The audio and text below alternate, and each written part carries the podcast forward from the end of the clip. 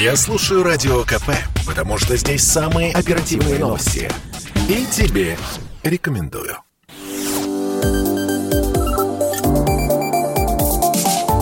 Что нового в союзное государство? Здравствуйте, в эфире программа «Что нового? Союзное государство». Я Михаил Антонов, и традиционно под финал, под занавес недели мы обсуждаем в прямом эфире с экспертами важные события, экономические, социальные, культурные, которые происходят в союзном государстве. Россия и Беларусь продлили соглашение о российских военных базах в Беларуси. На этой неделе прошли переговоры министров обороны двух стран Сергея Шойгу и Виктора Хренина, итогом которых стало подписание новой военной доктрины союзного государства.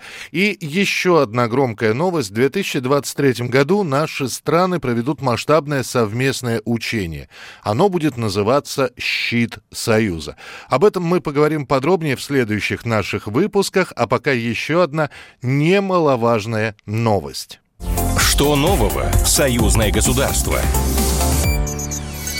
Подписчиков запрещенных телеграм-каналов в Беларуси все-таки ждет уголовная ответственность, и об этом уже официально заявили в пресс-службе МВД Республики.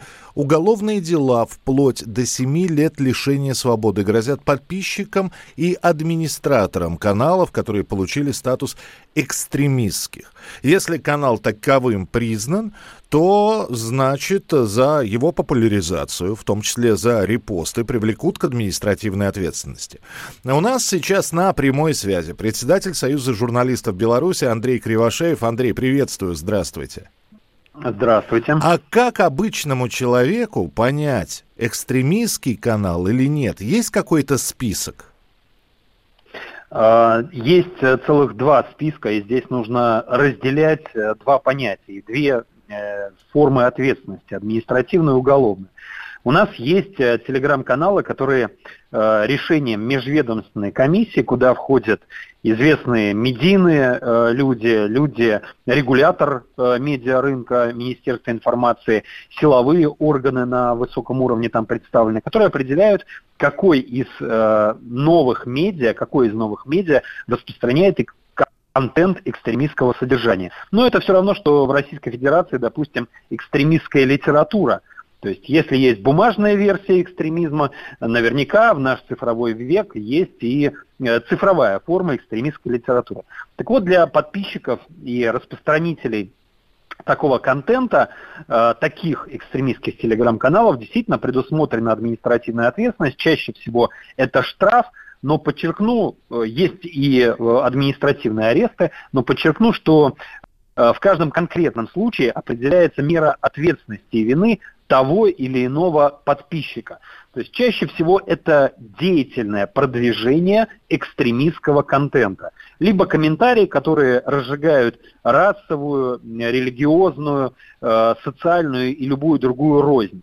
То есть состав преступления исходит из этого. Совсем другое дело – это э, телеграм-каналы, которые на совершенно другом уровне, на уровне именно силовых ведомств, Министерства внутренних дел, э, э Следственного комитета, Генпрокуратуры, Комитета госбезопасности, признаются экстремистскими формированиями. Здесь ничего, по сути, нового не происходит. До этого в Белорусском уголовном кодексе была 361 статья УК РБ, которая как раз определяла ответственность за создание и активные действия э, от имени экстремистского формирования. Так вот, ряд э, телеграм-каналов, которые действительно координируют экстремистскую деятельность, а не просто Э, транслируют или ретранслируют экстремистские призывы, они действительно в Беларуси признаны экстремистскими формированиями. И вот здесь действительно по уже действующей статье Уголовного кодекса люди могут привлекаться как члены экстремистского формирования. И там действительно предусмотрена строгая ответственность. Это, э, если не ошибаюсь, по части первой можно перепроверить до 4 лет ограничение свободы, но максимальное наказание действительно до 7 лет лишения свободы. Белорусский союз журналистов действительно рекомендует э, своим коллегам-журналистам ознакомиться со списками. Э, они находятся в публичном доступе. Если не ошибаюсь, экстремистскими телеграм-каналами сейчас признаны что-то в районе 320 э, каналов, а вот в списке экстремистских организаций, которые имеют такую цифровую форму, пока, на мой, э, по моим последним данным, три формирования – три или четыре, э, там есть клон э, одного из экстремистских таких формирований. Так вот, э, на последнюю тройку или квартет настоятельно не рекомендуем подписываться. А на первые, на вот эту большую группу, здесь, конечно, выбор журналиста, но мы рекомендуем осуществлять мониторинг, если это действительно входит в профессиональные обязанности журналиста, осуществлять мониторинг контента таких телеграм-каналов без подписки. Угу. Сейчас это тоже сделать достаточно просто и спокойно, не подписываясь на телеграм-канал, отслеживать тот контент, э, который там размещается, подчеркну, в журналистских целях. Но судя по тому, какое количество э, обычных подписчиков Э, совершила отписку в первые же часы, за первые 4 часа более 60 тысяч, за первые сутки более 100 тысяч. Э, люди услышали доводы и профессиональных журналистов, и тех э, силовых ведомств, и регулятора рынка, и экспертов, которые советуют не подписываться на подобные телеграм-каналы, либо отписаться от уже действующих, поскольку это действительно наносит существенный вред э, психике и может э, довести гражданина, человека до административной либо уголовной ответственности. Ну и э, остается добавить, незнание знако- законов страны не освобождает от ответственности, поэтому вот прислушайтесь к тому, что Андрей Кривошеев, председатель Союза журналистов Беларуси, вам сейчас сказал. Андрей, спасибо и до новых встреч. До новых встреч.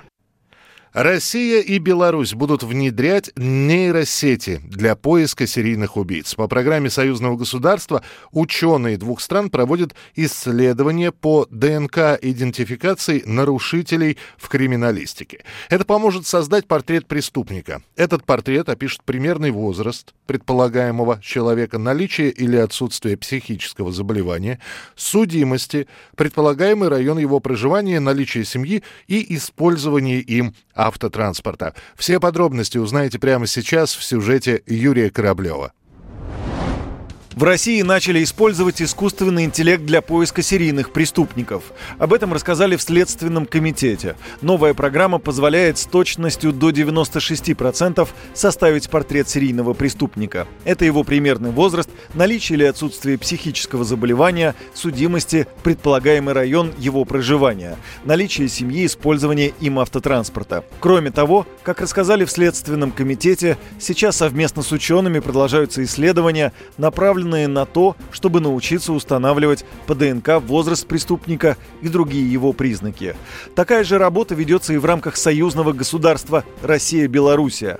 Наши и белорусские ученые проводят исследования с целью, чтобы по ДНК и следов, оставленных на месте происшествия, можно было бы установить личность преступника. Сегодня только лишь по одной клетке на одежде возможно определить злоумышленника, говорит научный руководитель Института общей генетики Николай Янков. Маяковский.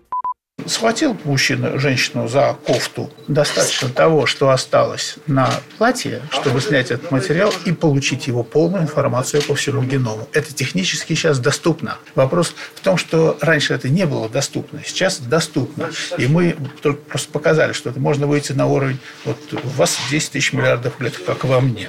Достаточно одной, чтобы сказать, кто вы есть. Одной из 10 тысяч миллиардов. Раньше это было невозможно. Еще, что очень актуально для союзного государства, по ДНК можно найти преступника из числа граждан СНГ, то есть среди трудовых мигрантов, отмечает Николай Янковский. Это люди не вполне устроены и, наверное, с большими э, проблемами какими-то экономическими. Там есть своя преступность, она везде, конечно, есть.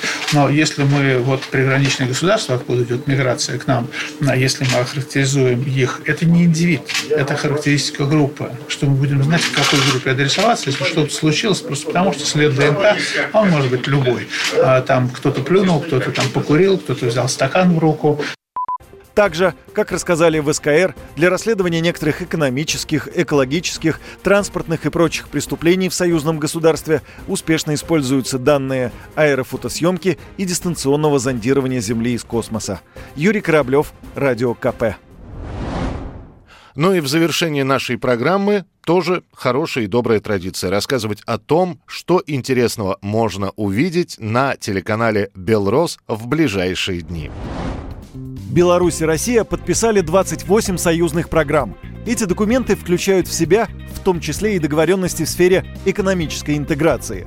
Впереди и проведение единой макроэкономической политики и создание общего платежного пространства, и гармонизация денежно-кредитной политики в рамках союзного государства. В перспективе все это подразумевает под собой и единую валюту. На встрече 9 сентября главы государств Владимир Путин и Александр Лукашенко отметили, Россия и Беларусь пока еще не готовы к этому, да и введение единой валюты на сегодня не самый приоритетный вопрос. Так что тормозит процесс? Где будет находиться единый эмиссионный центр? И нужна ли союзному государству единая валюта? Ответы в ток-шоу «Есть вопрос». Ведущий – историк, политолог, декан факультета философии и социальных наук БГУ Вадим Гигин обсудит это с экспертами. Смотрите программу «Есть вопрос» 28 октября в 20 часов на телеканале «Белрос». Это была программа «Что нового? Союзное государство». Меня зовут Михаил Антонов. Каждую неделю мы встречаемся и подводим новостные итоги того, что происходит в двух странах, в России и Беларуси, в союзном государстве. Что нового? Союзное государство. Программа произведена по заказу телерадиовещательной организации Союзного государства.